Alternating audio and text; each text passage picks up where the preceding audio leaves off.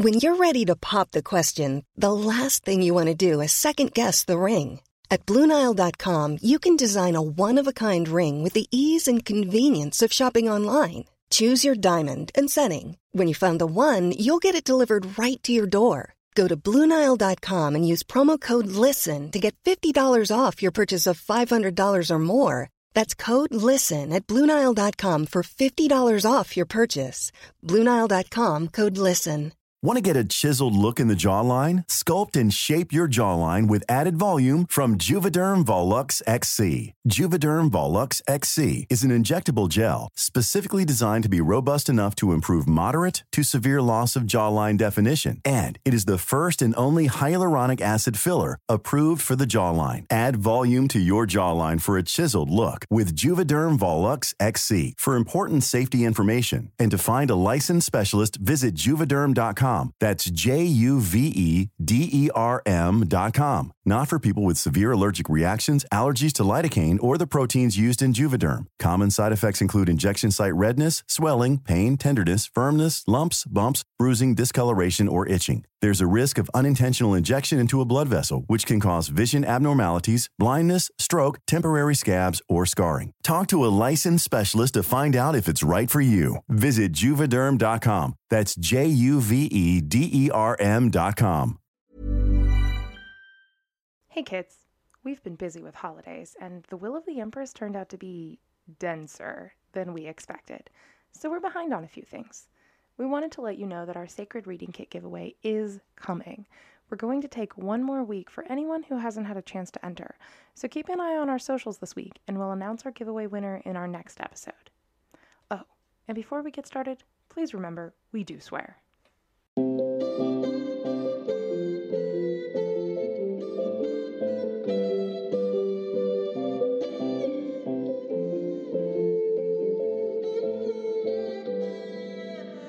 Hello, welcome to the Reading Circle Temple. I have insomnia. I'm currently working. I'm tired. And I'm sleepy. And this morning, we're reading chapter two of Will of the Empress. So definitely grab a cup of coffee. Or tea. And more coffee. And let's scare our friends and the general public.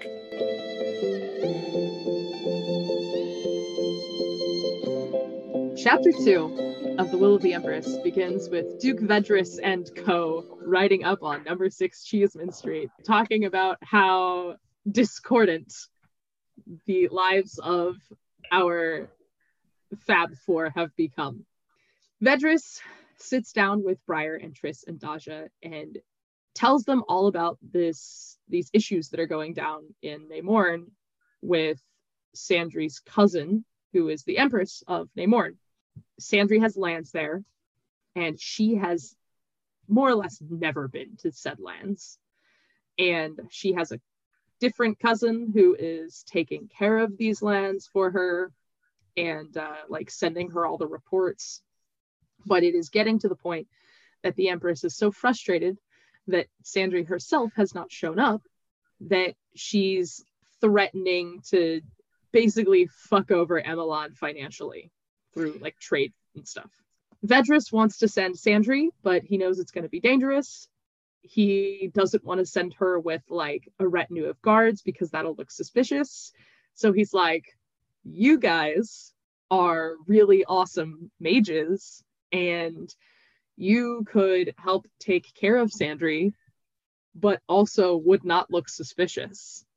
I don't really want to press this on you, especially because especially you, Briar, have not been back for very long, but it would uh, it would make me feel a lot better. And all three of them are kind of like, Vedris is a cool dude who's helped us out, and we kind of owe him. So they agree. Also, you know, as as much as they dislike each other or are angry at each other at the moment, they still love each other. They care about Sandry, so they're not going to leave her in a bind either. This is the part where uh, Tris finally mentions that she's going to go to Lightsbridge. Well, she uh, didn't mention it. Vedris kind of let it slip. And they're like, what? And then they head up to Namorn with a trader caravan. And Daja's connections make this a pretty fun trip. So we get this whole world building bit about how other people will travel with trader caravans, but it's kind of like we are the caravan and you're just sort of there along with us and you guys can go set up camp in your own little corner. But because Daja has trader status, they all get to hang out with the traders. Tris has been acting really weird the whole trip, not sleeping, being twitchy. The other three don't really have any idea what this is about. And as the caravan is crossing this river, Tris starts acting even more strange and like taking off her glasses and like staring out into space, not treating her horse very nicely. Then she just starts screaming at everybody to get across the river as fast as possible. When they're not moving fast enough for her liking, she starts like throwing lightning around. Right after, more or less, everybody gets across the river, this just rush of water comes. Nobody's really sure why it came because, like, all of the weather and stuff said that, you know, the river shouldn't have been doing, like, shouldn't have been moving too bad. Sandry and Briar and Daja are fucking pissed because the Mamander, who travels with the trader caravan, is also fucking pissed. He basically yells at her for making him look bad and like not telling him whatever was going on and is like, oh, well, what are you going to say? That you like saw shit on the wind or something? We do get evidence that it's not actually weather, which is why the Mamander didn't see it, but it's actually that there was a dam that broke. So once the Mamander is done with Tris, Sandry goes to chew her out, and then the trader caravan leader comes up and kind of chews out Sandry and is like, did you not notice that she just saved everybody's lives? And Tris is like not in a very good state. Like she's uh like obviously like very weak and kind of ill. And so uh the caravan leader brings Tris to like her uh her wagon to like rest and be in a place that's like more comfy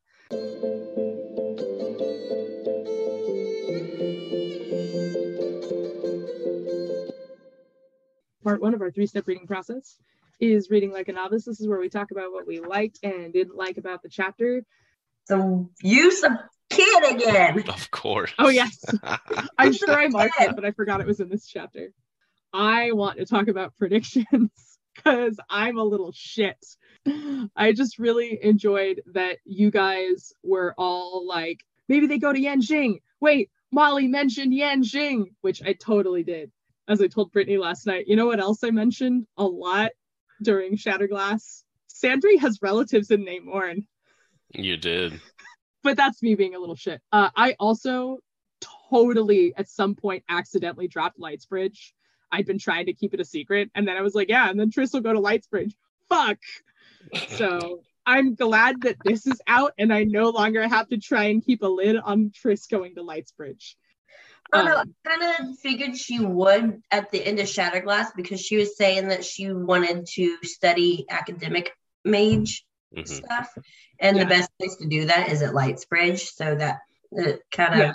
made, sense. made sense. Yeah. You actually kind of predicted that at the very beginning of Shatterglass when we were talking about the makeup of academic mages versus ambient mages you were like, oh, maybe one of the four kids will go study academic magic. Maybe it'll be Tris. And I was like, I have to bite my tongue for the rest of this book now. okay, so uh, let's talk about Tris. I loved the tension between Tris and everybody in this chapter because it, it kind of doesn't make a ton of sense like I get that everyone's upset at her for like shooting lightning at them, but like did y'all not realize that you all almost literally died? You literally would have gotten swept away and died immediately. Like you can't really stop a fucking like flood. I don't care what magic you got. Like that's not that's not what it's like something that is so incredibly powerful that like you're you're you're kind of fucked trying to stop it. And and yeah, Tris was very intense about it. But what other what other option did she have? It also kind of comes back to the fact that Tris hasn't told anyone that she can scry stuff, that she can scry on the wind, which is, you know, also kind of an important thing that you'd tell your friends, you think.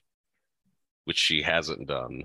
I don't know why. I, I, I know that she feels like they might be jealous, but they know all the other abilities that she has. To to me, it's nutty that they're all super duper duper upset at her over this, and she, but she fights back when the Miminder goes like, "Hey, what if one of the carts had flipped over, or, or what if one of the animals would have tripped?" and she's like, "You sure, but you would have been dead anyways." So what, like, and then and then she goes, she fucking goes in on the Miminder, just fucking like an absolute savage, saying that like, instead of whining at me, why don't you go pray to your God to, you know, say that you don't want to pay me back for saving your life oh don't worry about that. Don't do it because any any repayment that you want to give me for saving your life is not worth it because your life is worth less than like a fucking penny. Bro she was upset. She she let the miminder know and the mimander's just like shut up. I don't that's what i expect out of someone like you and then and then leaves. I mean,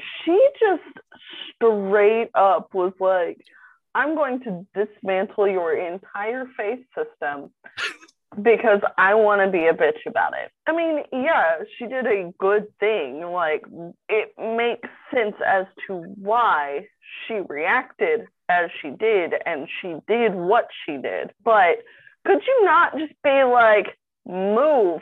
Something's coming. This is Did- my problem. didn't she didn't she No. say She that did. No. i'm pretty sure she no, did no, Nice She No. was like, this. get, she was like, no get, get out of the river. this. Like, like, get out of the river. no. That's all she said. She said move. She didn't tell anyone why. And Mhm. this is my issue with because I think the Mamander has no fucking right to be mad at her. I think that the caravan leader, what she did is 100% what she needed to do. I feel that Briar and Daja and Sandry had every reason to be pissed at her. Now, Sandry being pissed at her at this moment and getting upset with her at this moment isn't helping the situation. That needs to be something that she handles later when everybody's calm and says, hey, this was inappropriate and this is why. Tris only says move. And then when they don't move fast enough, she scares everyone even more by throwing around lightning, literally risking electrocuting everybody, which is also going to like not solve the problem. Like I mean, yes, it'll, it'll solve save it. people, but now you're risking, yeah, but now you're risking everybody's life. So yeah, she basically starts risking people's lives in a different way. And if she had said the dam is broken, don't ask me why, don't ask me how I know, it's broken, move. Even if everybody else had been like, what the fuck is going on? Sandry and Daja and Briar would have believed her. They would have said, we don't know how she knows, but if she says it, it's true. They would have helped instead of just adding to the panic. And if she has the energy to throw around lightning, then she has the energy to say, the dam is broken. And I feel that this is another example of Tris being really bad at communicating. Her, like you said, like her rationale for I'm not telling my friends this is ridiculous. She needs to start learning how to communicate. I think that she could have gone about this in a better way. I don't think they would have believed her. I really don't. They are I'm siding with Brittany on this one because because uh, they have been apart for so long. They're constantly fighting, and whenever it does finally happen, Dodge is like, "Oh, I forgot she's right." Sometimes and it took something disastrous to happen for her to be like, "Oh yeah, I forgot about that kind of thing." They wouldn't have believed her in the moment right now, so Tris had to do something to scare them to get them out because they're just saying, "Oh, pretty please, go ahead and get out of here. I think something bad is gonna happen." They'd be like, "Bitch, you don't know what the fuck you're talking about." get them out of there. I agree with you, Brittany. I also agree with you though, Molly, that she could have communicate communicated it better. But I, I think it would have led to a discussion, which Yeah. when a flood is coming at you is not the thing you want to have. We don't have time for discussion. Get the fuck out. I will apologize later. Get out of the way before you fucking die. Yeah, because I, I feel that it would have been like the Miminder going like, "Hey, wait a minute, Well, I, I I didn't detect anything. How do you know something's coming?" And then it would have been a whole.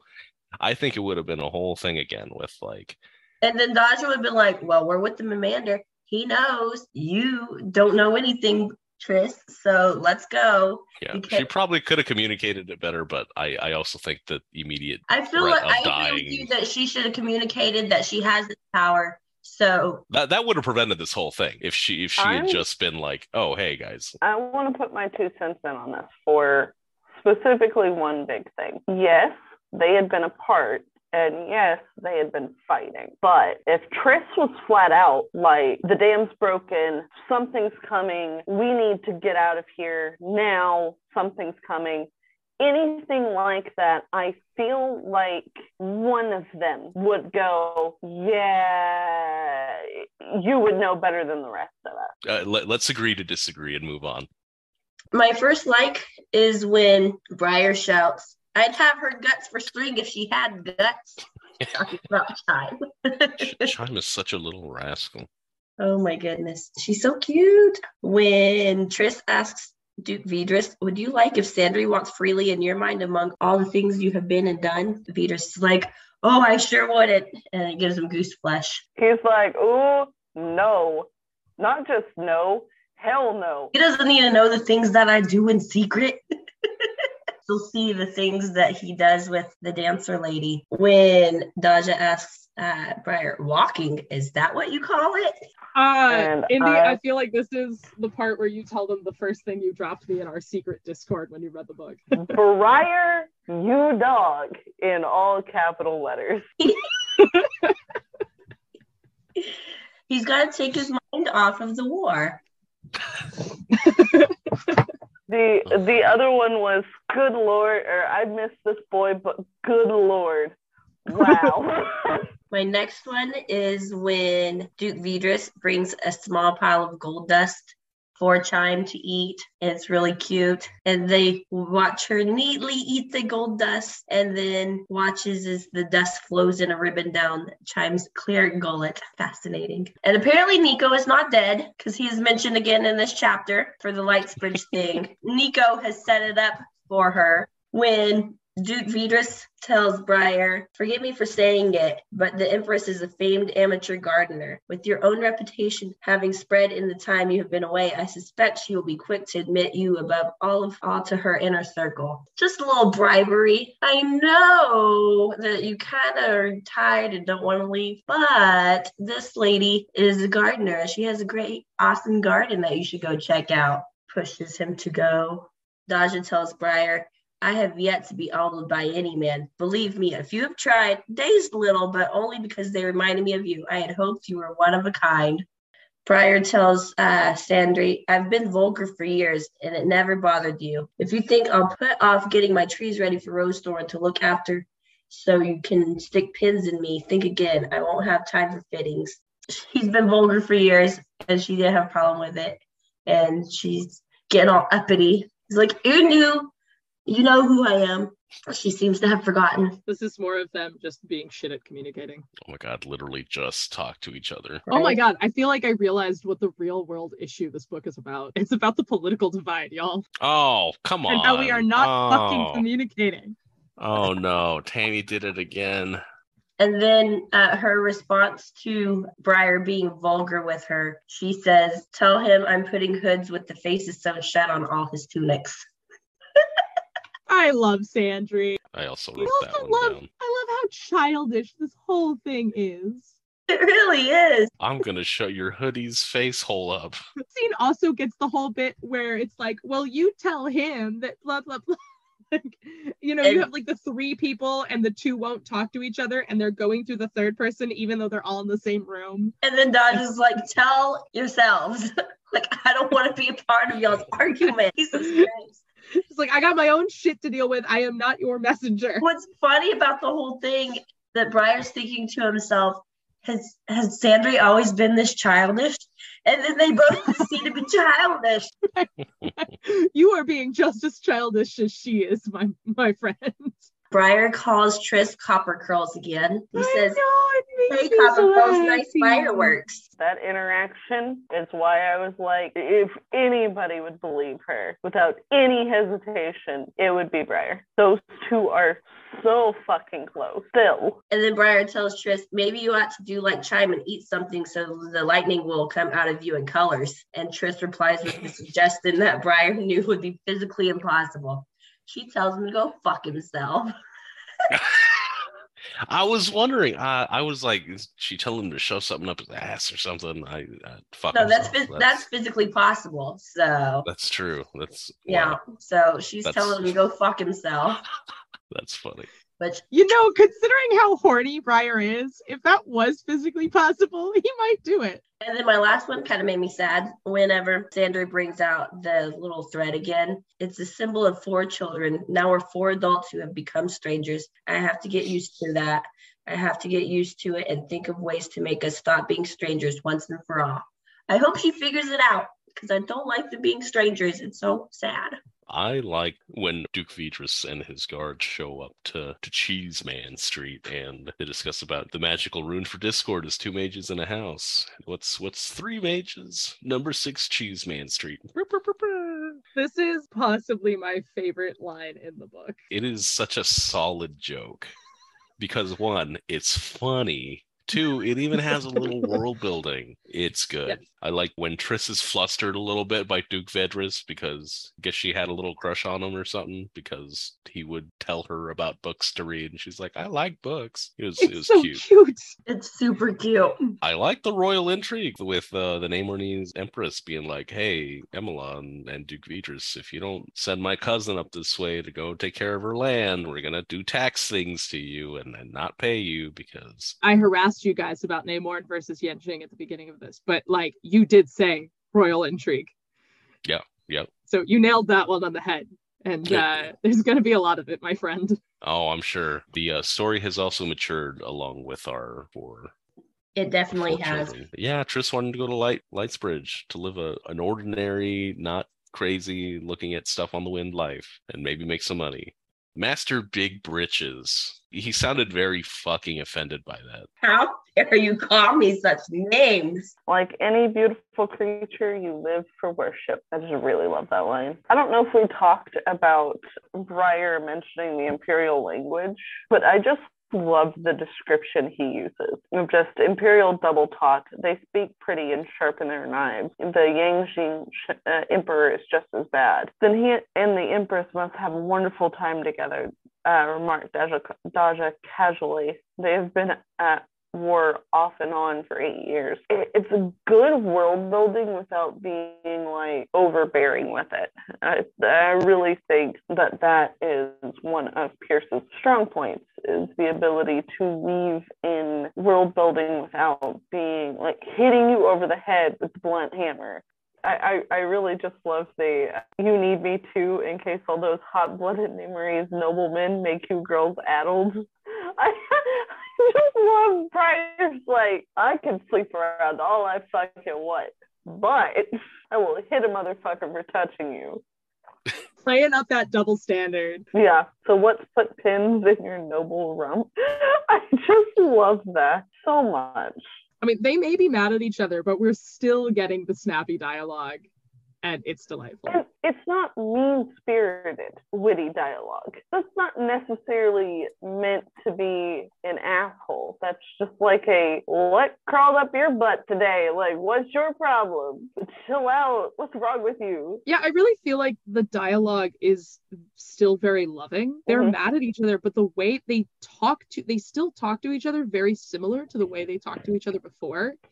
And I feel like that's again just like evidence that they're apart, but they're not as apart as they think they are. Briar having a flashback. There are very, very few books I feel that handle PTSD, especially in things of a violent nature. Well, a lot of them are kind of, I don't want to say disrespectful, but I think that they're not well informed enough to be able to write from that perspective. But like these little moments that we get of Briar kind of having like, peacetime, not war, that kind of like playing in the background of his head. Like I feel like that's very. It's not subtle because it hits you in the face, but it's a very tasteful way. She's hitting you with a golden shovel.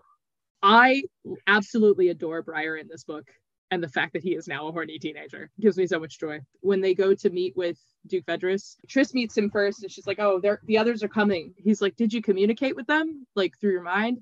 And she's like, No, I sent the maid. So apparently they have hired a new maid that Tris has not chased off. Briar is talking about Sandry's wealth, and it's like, oh yeah, she's wealthy in Namorn, but she also does a lot of investing in Emelan so she's like got this like money sense, and so she's got lots of other wealth. Heiresses are normally pawns, unable to live their own lives or to make their own decisions. This is an issue that I don't know. It's, it's a real world thing, right? I really like this distinction of how Sandry has to kind of navigate this world of nobility and how the role of women is kind of specific. It will be interesting to see how that is the same or different in Namorn, especially considering there is this very powerful woman at the head of the country. I feel like she's probably wanting her there to like marry her off or something. Because I know in Namorn they have the customs of arranged marriages. And she's an heiress, a really powerful heiress, it sounds like. And so to strike some deals with some people, like, oh, we need Sandry here to marry her off so we can gain some more power another line from Briar. I'll put on the heavy gloves and gentle her some. Like I, I love that so much. He still remembers. But he's like, I'm usually the one who got this. Like it's fine. I know how to deal with it. Never express anger with a friend or a subordinate in, pro- in public. They might forgive a private expression of anger and a deserved or deserved scolding, but they never forget a public humiliation. Which is why Sandry should not have dealt with Tris the way she did. Exactly. Agreed. If either girl had not been in a rage, they might have thought it funny. I just love that. I mean, true. Was too, he was too pissed off to notice the really funny thing happening. Like, come on now. I want to jump back to your bit about I'll put on the heavy gloves and gentle her some. One of the things that makes this book fun is we get to see more of the less common pairs. In the first four, we have the four of them together, and when they're paired off, it's often Sandry with Daja and Briar with Tris. And so we don't necessarily get to see a whole lot of like Briar with Sandry or Sandry with Tris or Tris with Daja. And we get to see more of that in this book. And like this just kind of reminded me of that. This is another moment of that, like, oh yeah, they don't necessarily only pair off in those sets. Each individual pair has their own relationship that's kind of unique. And so we get just another like little glimpse or reminder of how Briar and Sandry's relationship is. Vedris, I've truly missed you three. It is so agreeable to be understood. I guess it goes back to the fact that they have grown up with this guy and to them he's kind of just a bro. I bet it also gets very tiresome that he has to explain every little thing he says too. it's just nice to be able to just talk instead of yeah. Okay, I said this, but this is what I meant. ah, that sounds so irritating. Both girls had confided confided a little to him in their Citadel visits, even if they could not talk about those things with Sandry. So I love that like Daja and Tris opening up to Duke Vedris and they're like telling him about shit that's going on, even though they won't tell Sandry like no we're not going to tell our sister but we'll tell our uncle. So he's almost like this weird little go between where he knows more about what's going on in all their lives than they do. Duke vedris thinking about like trying to get the kids to go with sandry and the quote is the difficulty was that they had never been easy to persuade. That that sounds accurate very true. I think that informs us about the kids' behavior with all the stuff that goes down with Tris. They're all a little overly stubborn to handle this situation sensibly. Vedris noting that the people in Namorn will think less of Sandry because her magic works through thread. If they think less of her because her magic works through thread, they will severely underestimate her, and I look forward to it. Briar smirk. Sandry tells everyone no, sooner or later. Oh, I really like this moment in the middle of Sandry and Briar's argument. So this is the moment where he's like, "We're not kids," but looking past the explanation of kid, he's talking about our minds are messy because we're not kids anymore. Sandry's response is, You mean your mind is messy? You, all well traveled to distant lands with your mysterious war and your Yanjing emperor, while you left me to stay at home and stay a child. Briar's basically already said this. I don't want to open up because my mind is a mess and I don't want to inflict on the girls what I have been dealing with. I like that there's this kind of reiteration, and she's kind of more aware of what's going on than she realizes. Sandry braced her fists on her hips and rose up on the balls of her feet to lessen the five inches of difference between her height and Briar's. Me. Like, yeah, I will stare up my nose at you while simultaneously looking down at you. I love all of the references to just how tiny Sandry is, and it's a delight. After the fight, Briar thinks it was good to see Sandry still had some spice in her. On the journey there, they're all kind of like negotiating trade with the traders. Briar is selling them trees and Sandry is selling them embroidery. We mentioned that like Tris keeps waking up and like jumping around and all this. And so it's an interesting conflict between her and Briar because he's already dealing with like the nightmares and everything which he is not being open about. And then she is making it worse in her behavior, more of the fact that they're not communicating, making life harder for everybody. And then when Tris is like scrying the wind and trying to figure out what's going on. She's seeing the dam breaking, but nobody's aware of really what's going on. She's just staring out into the wind and she's like tugging on her horse. Daja says, We taught you how to ride. Odie Loggett, trader tax you. A hard mouthed horse earns less on resale. A little bit funny just because it's Daja being such a trader, but also it reminds me of the fact that back in Tris's book, Daja was terrified of riding Yep. and so like it's just such a turnaround. Mm-hmm. Some years have gone by. She's she's mm-hmm. good now. Now she has no trouble with writing and she's yelling at Tris for being bad to the horses. Sandry really nails it on the head here. I mean, she's obviously the one who's kind of trying to get them to communicate. We did talk about how it's not appropriate for her to be yelling her yelling at Tris at this point. But what she says, we did get our medallions at the same time of you. We have something between our ears besides hummus. And it, and if the bond between us were open, there would be no need for such antics, which is 100% accurate. Then Tris has the Did it occur to you that you might not like what is in my head now? Or do you think I'll be easier to control once you're behind my eyes, your ladyship? Again, like this is the same thing that Daja said is like, oh, you're a nobility now. Therefore, you're going to want to control us or show us off as your like little pet. Even though Sandry has been nobility the entire time they've known her. And she has like actively avoided being part of nobility. And it wasn't really shoved into their faces. And like, yeah, your nobility when they were young, but it wasn't Right. like present every day. So it's like, okay, yeah, you're noble, but it's not a big issue in life now. Now they're adults and it's a big part of their lives now. And they can't just forget about it. It's not swept under the rug anymore. It's a prominent thing in their lives now. So they can't ignore that anymore. It's not so much that more noticeable because it's been noticeable the whole time. She just got away with a lot more shit. And he was also trying to protect her, he said too. And now he can no longer do that. She has to take on the uh, roles that she has put off for so long because she was treated like their equal growing up. But now she's kind of not their equal anymore. She's a higher status. It shows more now. It kind of changes things. It's interesting Mhm. because like she clearly considers them her equals. They're very aware that they're not, like so to Yeah. speak. I wish that they would realize that she is not that kind of noble. Yeah, when, when has she ever given off that vibe that she Right. feels above them or That's Right. true. But at the same time, again, when they were kids, she didn't have to put on those roles. And you know, Which she, she has did. the. I Hold on.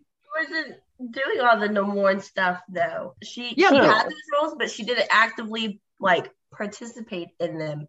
And I don't know. Power can change. Oh, a Oh, so she didn't We don't she know. didn't actively participate in nobility. Like like she used her nobility all the time. Yeah. Like she I know, but not in, like, Constantly. Is she could use it to get away with stuff, to better their lives, but getting away with stuff and actually being having an active role within nobility society are two totally different things. Like at work, for example, whenever somebody's on the same level as you, you guys can be pretty good friends. But then as soon as somebody becomes like a supervisor or a lead or something, and now you're kind of in charge of something, the power sometimes gets to that person's head and they start acting like a fucking dick.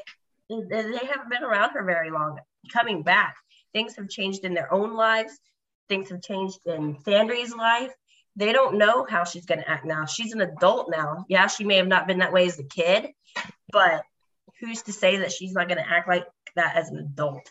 And with them not having as much communication as they did when they were children, I don't know. They don't know this. And again, yes, they need to communicate with each other, and they haven't been. And that's part of the problem but people change throughout the course of years, especially if you're not around each other. So they're not going to know if she's like that now or not. I feel like they're not giving each other the benefit of the doubt. Exactly. Yeah. Communication would probably help that, but and I don't know, opening the their way their voice channels again, I don't think that would help either. Well, they need to communicate without it first. Like exactly. Instead of just opening it back up, like here's all the shit that you probably shouldn't see. Let's not talk about it first before you see it. I think it was Daja that said it. You might not like what you see. They need to communicate everything that happened with each other. Yeah. Briar has literally told Rosethorn, I don't want to open up channels because my mind is such a mess. I don't want them there. I don't want them to have to experience that.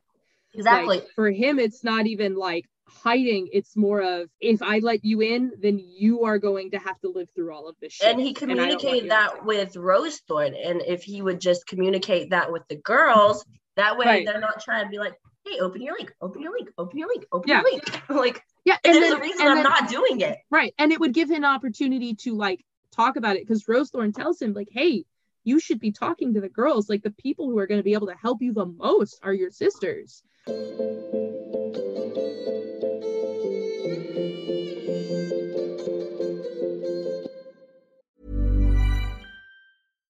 Ready to pop the question? The jewelers at BlueNile.com have got sparkle down to a science with beautiful lab grown diamonds worthy of your most brilliant moments. Their lab grown diamonds are independently graded and guaranteed identical to natural diamonds, and they're ready to ship to your door. Go to Bluenile.com and use promo code LISTEN to get $50 off your purchase of $500 or more. That's code LISTEN at Bluenile.com for $50 off. Bluenile.com code LISTEN.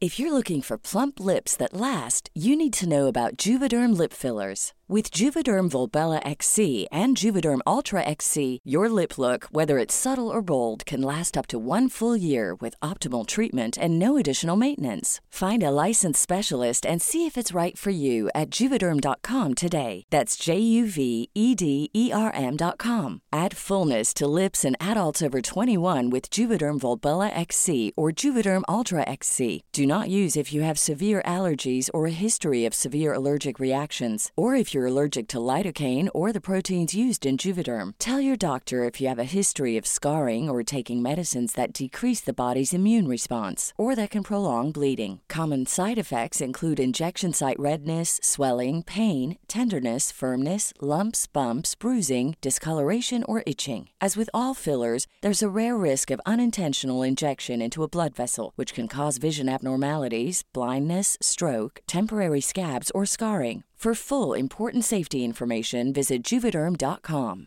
I'm Sandra, and I'm just the professional your small business was looking for. But you didn't hire me because you didn't use LinkedIn jobs. LinkedIn has professionals you can't find anywhere else, including those who aren't actively looking for a new job but might be open to the perfect role, like me. In a given month, over 70% of LinkedIn users don't visit other leading job sites. So if you're not looking on LinkedIn, you'll miss out on great candidates like Sandra. Start hiring professionals like a professional. Post your free job on linkedin.com slash people today. Burrow's furniture is built for the way you live. From ensuring easy assembly and disassembly to honoring highly requested new colors for their award-winning seating, they always have their customers in mind. Their modular seating is made out of durable materials to last and grow with you. And with Burrow, you always get fast, free shipping. Get up to 60% off during Burrow's Memorial Day sale at burrow.com slash ACAST. That's burrow.com slash ACAST. burrow.com slash ACAST. Part two of our three step reading process is reading like a dedicate. This is where we look for a theme or a message in the chapter. What theme or message did you find? Well, I've basically already talked about mine. A lack of communication is the theme because there's a lot of that going on in this chapter. If they would just talk to each other, things would probably not get so out of hand like it has been. They need to talk, communicate. Amen. Yeah, that's the big thing that I come away with in this chapter as well. I got a different one, which is exactly the same as the one from, from last chapter. Uh, that people change. They're they're no longer kids. They have messy adult minds and all the things that that brings with them. Ryan was saying when they were kids, like being inside each other's minds isn't that horrible because you don't have. There's a lot more innocence in being a child and being able to, you know, peer into someone else's mind that's your same age. But these kids have been through some shit, all of them individually, and I feel like they want to protect each other from that. They're going about it in the way of just not talking about it at all, which is not ideal. But yeah, they've been changing. Our whole story's changing. So people changing is my theme. that like lack of communication and needing to actually sit down and talk is one of mine as well.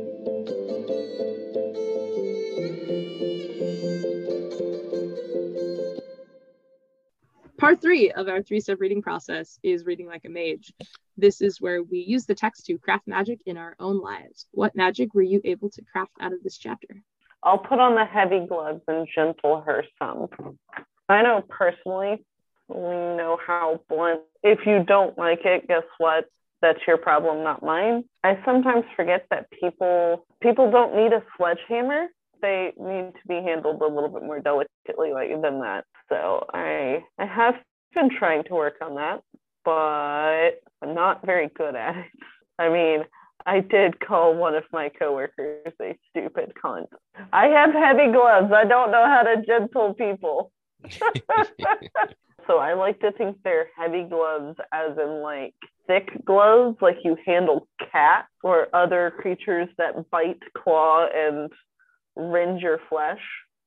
So they're actually like heavy gloves, not like heavy gloves. It's not gonna knock a motherfucker out. I think Yeah. that makes more sense. Mine's really similar. Mine goes back to that idea that they're taking each other for granted. And I think I actually mentioned this in the last episode in the same section, but I have found that I kind of tend to assume that people are going to be hostile towards me. I need to work on that because that's exactly what's going on in this chapter. And as we have seen, that hinders communication. My personal magic is uh, comes from the quote of never express anger with a friend or subordinate in public.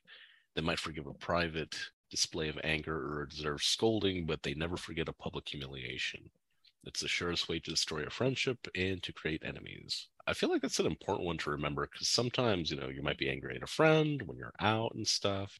Bringing up those issues in public is not always a smart choice. It's just, you can really start a shit show doing that. Uh, it's better to try to take care of stuff in private than, you know, try to blow it up or, you know, call someone out in public, you know, in a, in a super embarrassing way. So just something to keep in mind, you know, if you have an issue with something, try to keep it try to keep it private, you know, unless they're being racist or something. But If they're being racist, it's just met with unadulterated violence. That's it. That's what you get. You catch these hands. I feel like it really depends on the situation. Yeah. Because if this is somebody who you know really well, especially if it's something that they're saying that isn't uh, very overtly racist, that's probably still better handled in private because you can pull them aside and be like, hey, look, you said this and this is why that is bad. And then they're going to learn something from it because it's coming from somebody who they care about. And that's more likely to bring about a change in that person than just approaching it with anger from the beginning. you know, oh yeah, that's that's no, kind of like- interesting because that that actually happened last night at D and D because I said uh, the word gypsy referring to uh, travelers. I was like, ah, you know, you must have cut a gypsy off in traffic, which is not cool to say. So, uh, who was it? Was it TK? I think that said not. Mhm. Yeah, and I'm like, you know what? You're yeah, yeah, you're you're right. And I I had I'd forgotten, so that was on me. I had a friend who came to me when Black Panther first came out. I had a friend who came to me and said, like, okay, so everybody says that like Black Panther is this really big step forward for like racial representation in cinema. But I don't see how it's racial representation if it's all black people in the film. You still don't have a diverse cast. They specifically came to me because they knew that if they like said that question in public, that they would just get chewed out for it and mm. not get an answer. And they were like, you, I think you know more about this than I do. And I think that you can give me an answer. And I know that you won't judge me for not understanding. Mm-hmm. I was able to be like, well, yeah, so I see your point, but you're thinking about the microcosm of the movie by itself. And what everyone's talking about is the macrocosm of up till now, cinema has primarily been all white people. And so this is a really big deal because it's reversing that whole trend and it's giving people representation in a place that they'd never had it. And I've run into that in other places, like on internet forums, where people will talk about some issue and then somebody will ask a question. Depending on the forum, sometimes they just get chewed out for asking the question. It's just like, well, you're just ignorant and don't care. And then sometimes people are like, oh, well, let me assume that this question is spoken out of like an I don't understand and explain it to you. So mine comes from when Sandry tells Briar, You mean your mind is messy? And he asked her, Why does it always have to be so witless personal with you? I feel like I can be Sandry a lot of times. I will argue just for the sake of arguing, but I will get so personal. I don't have any other thing to use against you. And everything that I've tried to use against you doesn't work. So I'm going to use something that I know will hurt you, even though I don't mean it at the time. But you know what? This is going to affect you and it's going to make me feel better. So I'll go after somebody like, oh, well, this, this, and this that gets the reaction that I want from them. I think it's going to make me feel better, but it really doesn't. And it just hurts our relationship even more. And then we fight even longer than we needed to. I want to remember hey, probably shouldn't do that. Um, shouldn't use personal things to attack your friend or partner or whoever. Her, this interaction between them, I think, is going to hurt their friendship a little bit longer than it could have if they would have just openly communicated with each other like hey this is what's going on with me they would have a better understanding of what's going on with each other instead of fighting and then them attacking each other with personal things so i just want to remind myself hey try to communicate with the person first before you just start attacking them with things that's going on with their don't be sandry in this point right now I mean, that is a whole ass mood. Sometimes there, I know that there have been situations where I have been like really hurt by something somebody says, and it's something that, that they don't realize is that hurtful to me. But then I will attack back instead of like, th- instead of just communicating that like this thing that you may think is small is like a really big deal to me. Yep, I do that a lot too.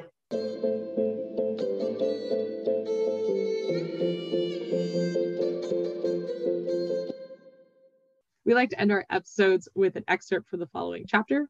So this is an excerpt from chapter three of The Will of the Empress. Only after the hunting party had ridden out of view beyond the ridge did Briar say, Did you notice that none of her friends so much as twitched when Chime came out? They were all boiling when they came chasing our glass friend over that ridge, but once her empressness was talking to us, they sat there like so many well trained dogs. They didn't even show Fang at Chime. I hope you're more diplomatic than this when we get to court, Daja told him. Nobles dislike being compared to dogs. Whether they dislike it or no, I'll name them for what they are, and I'll be ready for them, Briar snapped. Don't you go letting the pretty clothes fool you, Daja. If you'd ever been hunted by a pack of nobles, you wouldn't be so nice about what you call them. The reminder was like an itch Sandry couldn't scratch. I'm getting so tired of this, she thought. More experiences you've had that you won't explain, Briar, she said irritably. Talk about something pleasant or don't talk. She swung herself into the mare's saddle. Briar took a drink of water before he said thoughtfully, There were some uncommonly pretty ladies with that pack, her imperialness not the least of them. I look forward to time spent in their company. You're disgusting, said Tris, beckoning to Chime. The dragon rubbed her head against Tris's and slid down the girl's lap. Can I help it I like the ladies? Briar demanded, needling her with innocence on his face. There are so many delightful ones in the world, each beautiful in her own way. Even you, Coppercurls. Briar, cried his sisters. I didn't mean that I'd gratify her with my attention, Briar said impatiently. Kissing one of you would be like kissing Rosethorn. Daja chuckled. Kissing Rosethorn would be safer than kissing Tris, she pointed out. Mildly, anyway. Minutely. Curse right, Tris said. I'm not kissing anyone. I'm going to Lightsbridge. You won't be safe there, replied Daja as she mounted her horse once more. Frostpine and I went to the university after we left Namorn. I think kissing's all those students think about. Well, that and drinking and throwing up. I'll bet the mage students don't drink that much, Briar said as he swung back into his saddle. Elsewise, Lightsbridge would probably be a smoking hole in the ground. He shuddered along with the three girls. None of them had liked their first attempts at drinking or cleaning up the wreckage of the abandoned barn they had chosen to do it in. Well, Sandry remarked as Tris mounted her horse, we may not want to drink, but in just 12 more miles, we can unpack and laze in hot Namornese baths. All of them groaned with longing as they took to the road once more. Daja had described the Namornese baths with such eloquence that after weeks of travel, the four could hardly wait to give them a try. Sandry listened to them with the tiniest of smiles. So, who we were together before, it's not entirely gone, she thought a common threat, and we're closer than ever. And we all want hot baths. Reading Circle Temple is produced by us, Molly, Brittany, Indy. And Goodwin. If you like the show, tell your friends about us. If you don't like the show, tell your enemies. You can also help people find us by leaving a rate and review on Apple Podcasts or wherever you listen. Find all our episodes at our new home on ACAST, shows.acast.com slash reading circle temple. Shake it us. We'd love to hear from you. Send us an email at templeofreadingcircle at gmail.com. You can also follow Reading Circle Temple on Instagram, Tumblr, and Facebook. And you can join our Reading Circle Temple Facebook group. To find us on Twitter, tweet at Reading Temple. A special thanks to Yellow is for Happy for our artwork. You can find more of their art by following Yellows for Happy Draws on Tumblr and Shannon and Draws on Instagram. Another special thanks to Brittany's brother Thomas Dick for our theme music. You can find more of his music by following Thomas Dick on SoundCloud. Thanks to Tamora Pierce for writing The Circle of Magic, and thanks to you for listening. Let's all have coffee next week. Start communicating with each other though. Like Mhm. I agree with Sandry at this point. If you're not gonna tell us about it, then shut the fuck up about it, okay?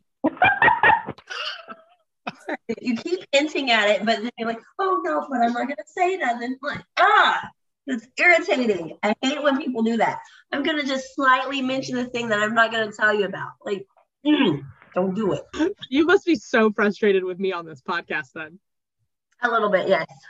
I'm ready for this whole for to have been able to read all of these books, be like, oh, that's what she's talking about. I finally understand. Selling a little or a lot? Shopify helps you do your thing however you cha-ching. Shopify is the global commerce platform that helps you sell at every stage of your business. From the launch your online shop stage to the first real life store stage, all the way to the did we just hit a million orders stage. Shopify is there to help you grow. Shopify helps you turn browsers into buyers with the internet's best converting checkout. 36% better on average compared to other leading commerce platforms because businesses that grow grow with Shopify. Get a $1 per month trial period at Shopify.com slash work. Shopify.com slash work. Planning for your next trip? Elevate your travel style with Quince. Quince has all the jet setting essentials you'll want for your next getaway, like European linen, premium luggage options, buttery soft Italian leather bags, and so much more. And it's all priced at 50 to 80% less than similar brands. Plus, Quince only works with factories that use safe and ethical manufacturing practices. Pack your bags with high-quality essentials you'll be wearing for vacations to come with Quince. Go to quince.com/trip for free shipping and 365-day returns. If you're looking for plump lips that last, you need to know about Juvederm lip fillers. With Juvederm Volbella XC and Juvederm Ultra XC, your lip look, whether it's subtle or bold, can last up to one full year with optimal treatment and no additional maintenance. Find a licensed specialist and see if it's right for you at juvederm.com today. That's J U V E D E R M.com. Add fullness to lips in adults over 21 with Juvederm Volbella XC or Juvederm Ultra XC. Do not use if you have severe allergies or a history of severe allergic reactions, or if you're allergic to lidocaine or the proteins used in Juvederm. Tell your doctor if you have a history of scarring or taking medicines that decrease the body's immune response or that can prolong bleeding. Common side effects include injection site redness, swelling, pain, tenderness, firmness, lumps, bumps, bruising, discoloration, or itching. As with all fillers, there's a rare risk of unintentional injection into a blood vessel, which can cause vision abnormalities, blindness, stroke, temporary scabs, or scarring. For full important safety information, visit juvederm.com.